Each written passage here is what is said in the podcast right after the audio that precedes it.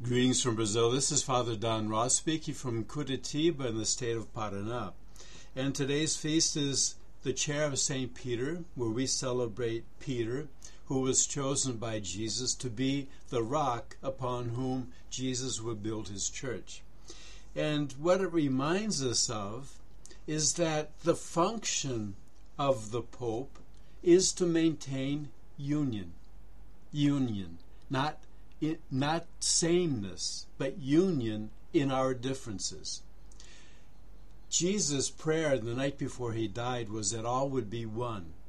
His main worry was that, that we would be able to come together, form community, accepting our differences, not letting our differences divide us, accepting the fact that everybody has talents and capacities, and they would put these talents to the service of the community.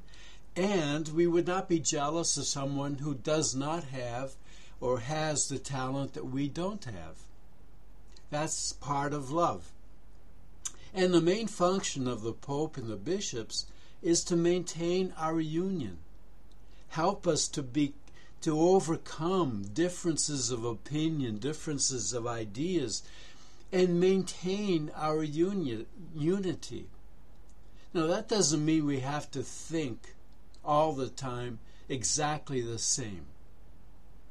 We don't have to be identical. We are equal as human beings, as sons and daughters of God. But we do not have to be identical.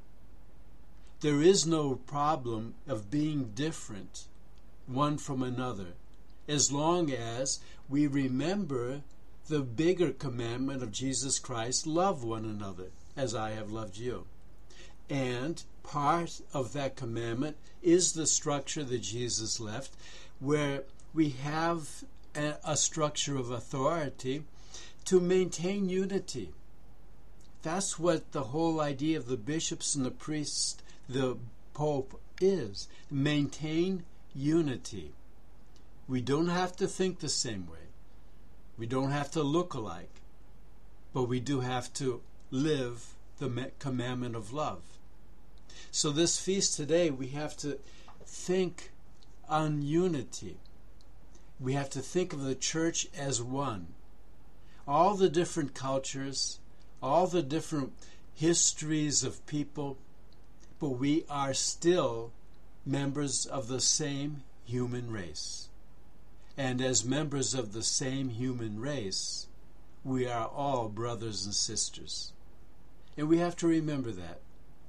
And we should try and live this love in a very practical way, trying to simply, many, simply get along one with another. Thanks for listening. Take care and God bless.